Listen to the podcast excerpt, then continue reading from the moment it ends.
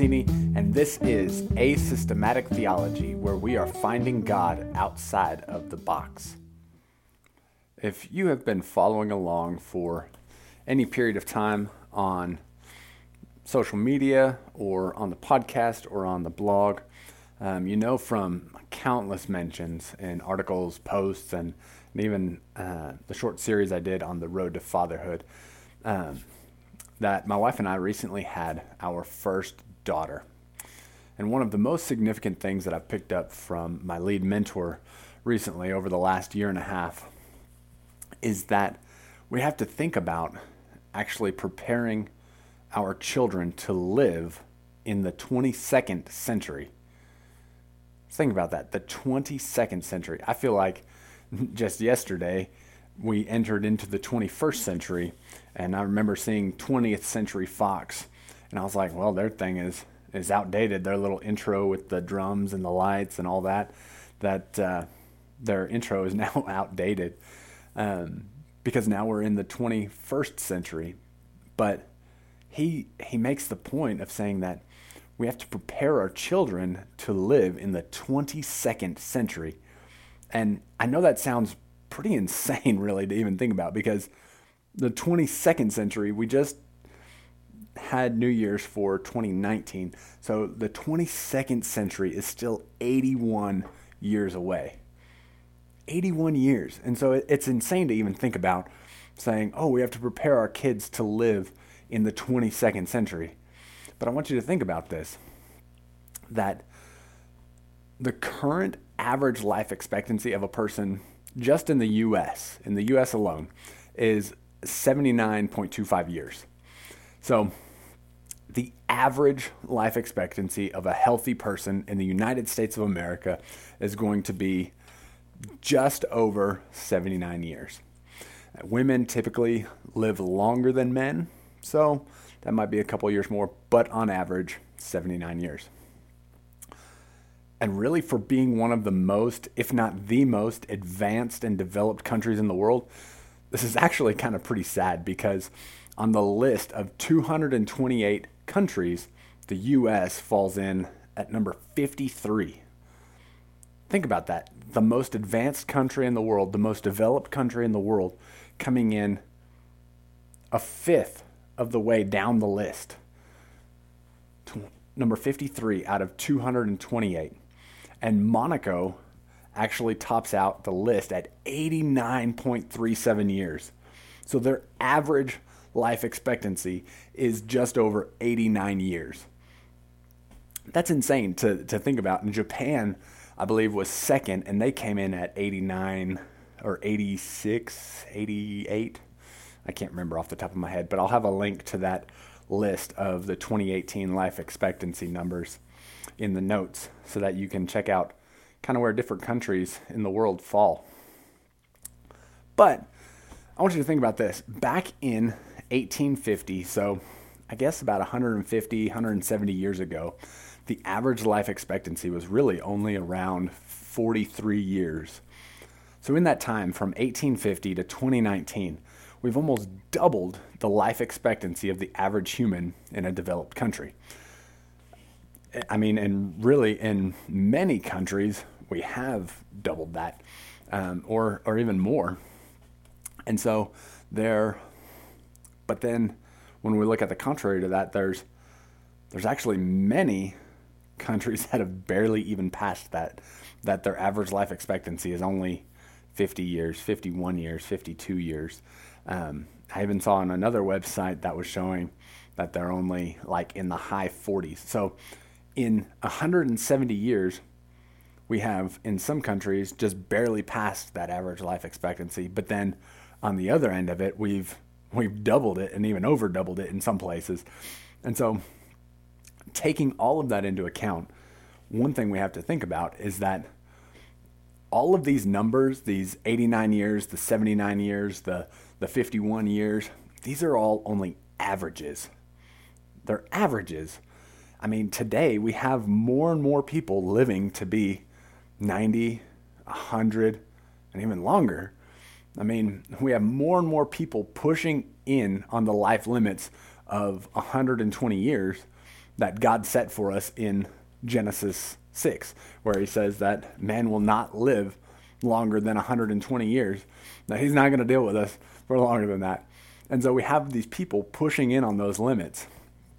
And really, on occasion, we have people passing that by a few years. I think there was somebody 122, 127. Um, but this easily places them into the 22nd century. So think of that. 100, even 100 years from now, we have 2019, 100 years from now, puts somebody at 2119. That puts them 20 years into the 22nd century. And even there's even one writer I saw, and this article was from five or six years ago, that he thinks people could live to be 150 years old. And so I'll put a I'll put another link to that article as well, just that you guys can kind of see these these different resources. Um, and so in 2019, now we have to factor in things like the rapid advancement. I mean, just in the last, I'm 35, and so in the last 35 years, technology and science has just increased and advanced at such an incredible rate. And so we have to think about that over the next 81 years before we get to the 22nd century. Um, what kind of advancement of science and technology we're going to have in different fields like gene therapy, nanotechnology. Um, really, they're they're working now with growing organs um, artificially in labs um, to be able to replace organs in humans, so that people with faulty organs can have new organs. Um, we have to keep considering these increased medical breakthroughs and the work of men like Aubrey de Grey, who is a biogerontologist, who his whole goal is defeating aging. I mean, if you really want to get down to it, the number one cause of death is aging. At a certain point, the atoms and the cells and the molecules in our body break down, and our body cannot go physiologically, cannot go any longer. And typically, what they're they're finding in this research is that 120 years is that kind of cutoff point with those rare few exceptions to that. Um, but Aubrey de Grey thinks that eventually, at some point, people could live indefinitely. And I'll link to a short video with Grey discussing some of his his research. Um, I think it's like a three minute video, so it gives you kind of a, a quick intro. And if you want to know more about him, just YouTube or Google Aubrey de Grey. A U B R E Y D E G R E Y, Aubrey de Grey. And I'll put a link to just kind of some information on him as well. Um, but as part of my dissertation research, I'm looking at um, sciences and technologies that are emerging and really developing a theology for those sciences and technologies. But in, in my research, um, one of the areas that I've been looking at is the concept of radical life extension. So, what is radical life extension? Well, radical life extension is basically the belief that with the right medical and scientific breakthroughs, people can live to be 150, 200, maybe even 500 years old. It's this idea of life extension that is just radical. Imagine that radical life extension, or RLE. Um, and as these medical sciences advance, we enter into a concept called the longevity escape velocity. This concept was first proposed by uh, a gentleman named David Gobel, who actually co founded the Methuselah Foundation with Aubrey de Grey. And this, what the longevity escape velocity basically means is that for each year of research, we extend the life expectancy of a person by more than one year. Right now, we are, um, I don't know the exact figures, but we're at or below one year.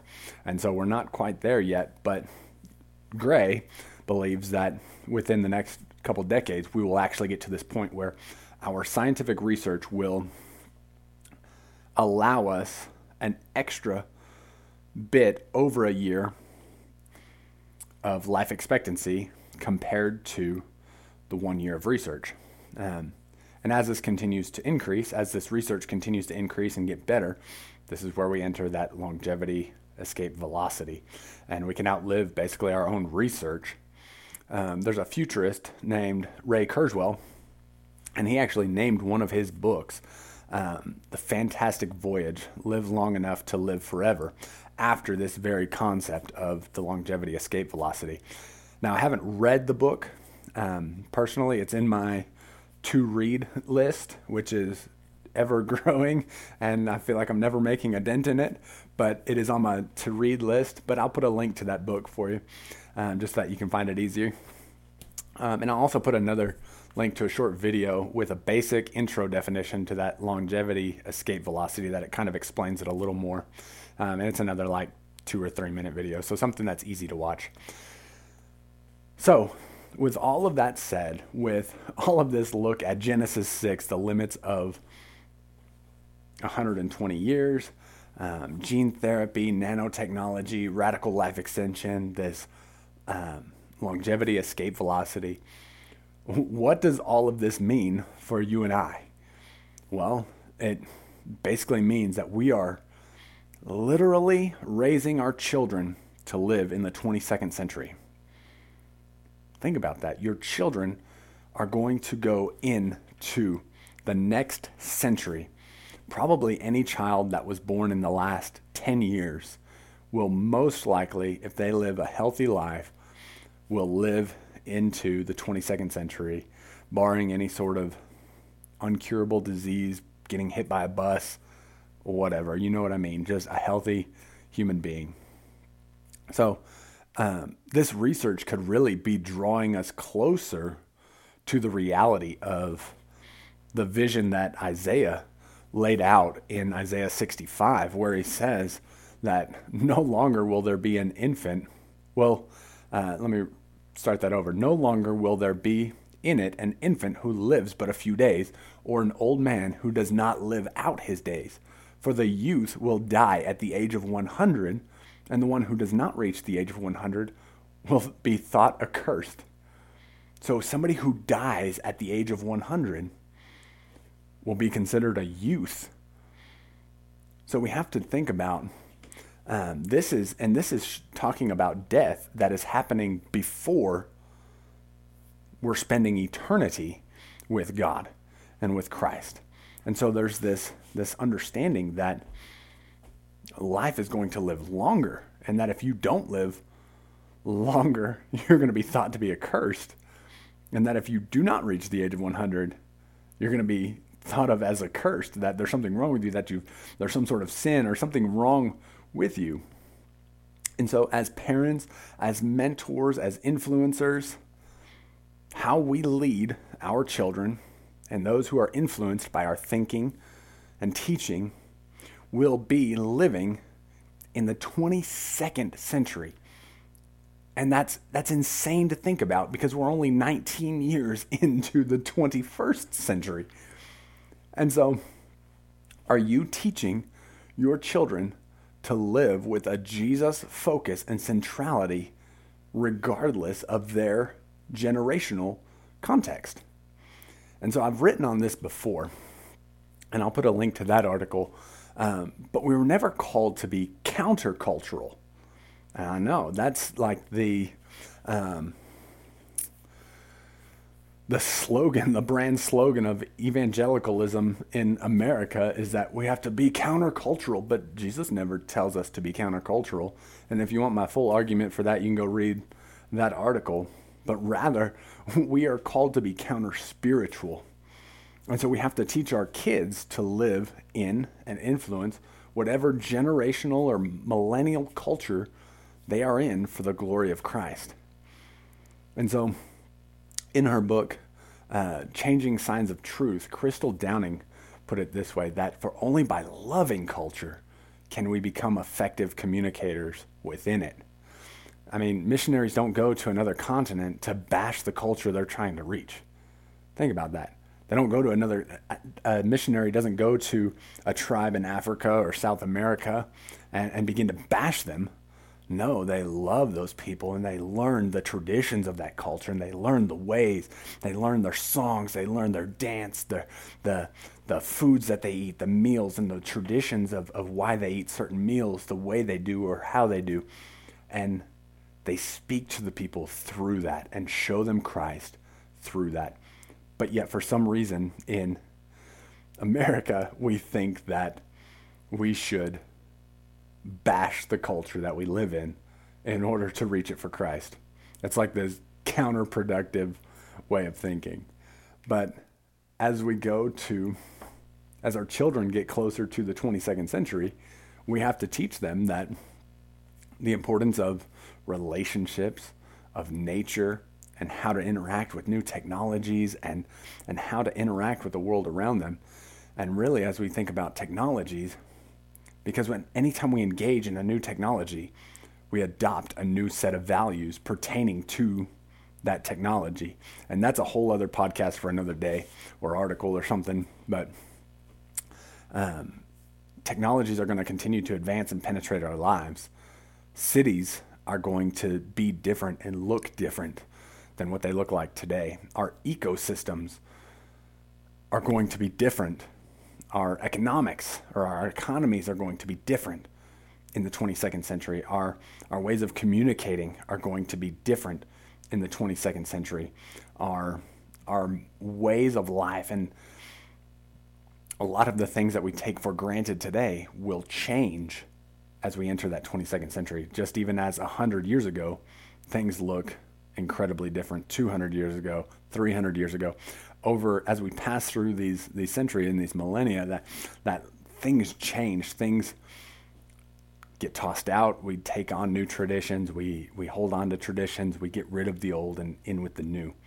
And so how are you teaching your children to live in the 22nd century? Because they are going to be the elders and leaders in the 22nd century and depending on how some of this science and um, these new breakthroughs go, maybe even into the 23rd century. So, are you and I teaching our children to live in a continually and rapidly changing world that is going to change exponentially between now and the 22nd century? My daughter is now six and a half weeks old. Tomorrow she'll be seven weeks old. Am I going to, am I prepared to teach her how to live in the 22nd century. I would love to hear your thoughts about radical life extension, that longevity, escape velocity, and really just teaching your kids how to live and be prepared to lead in the 22nd century. Let me know your thoughts. Go to the blog, leave a leave a comment, and really what you think about this whole concept of life extension, life expectancy, and living for the 22nd century. All right. I love you guys. I will see you next time. Bye bye.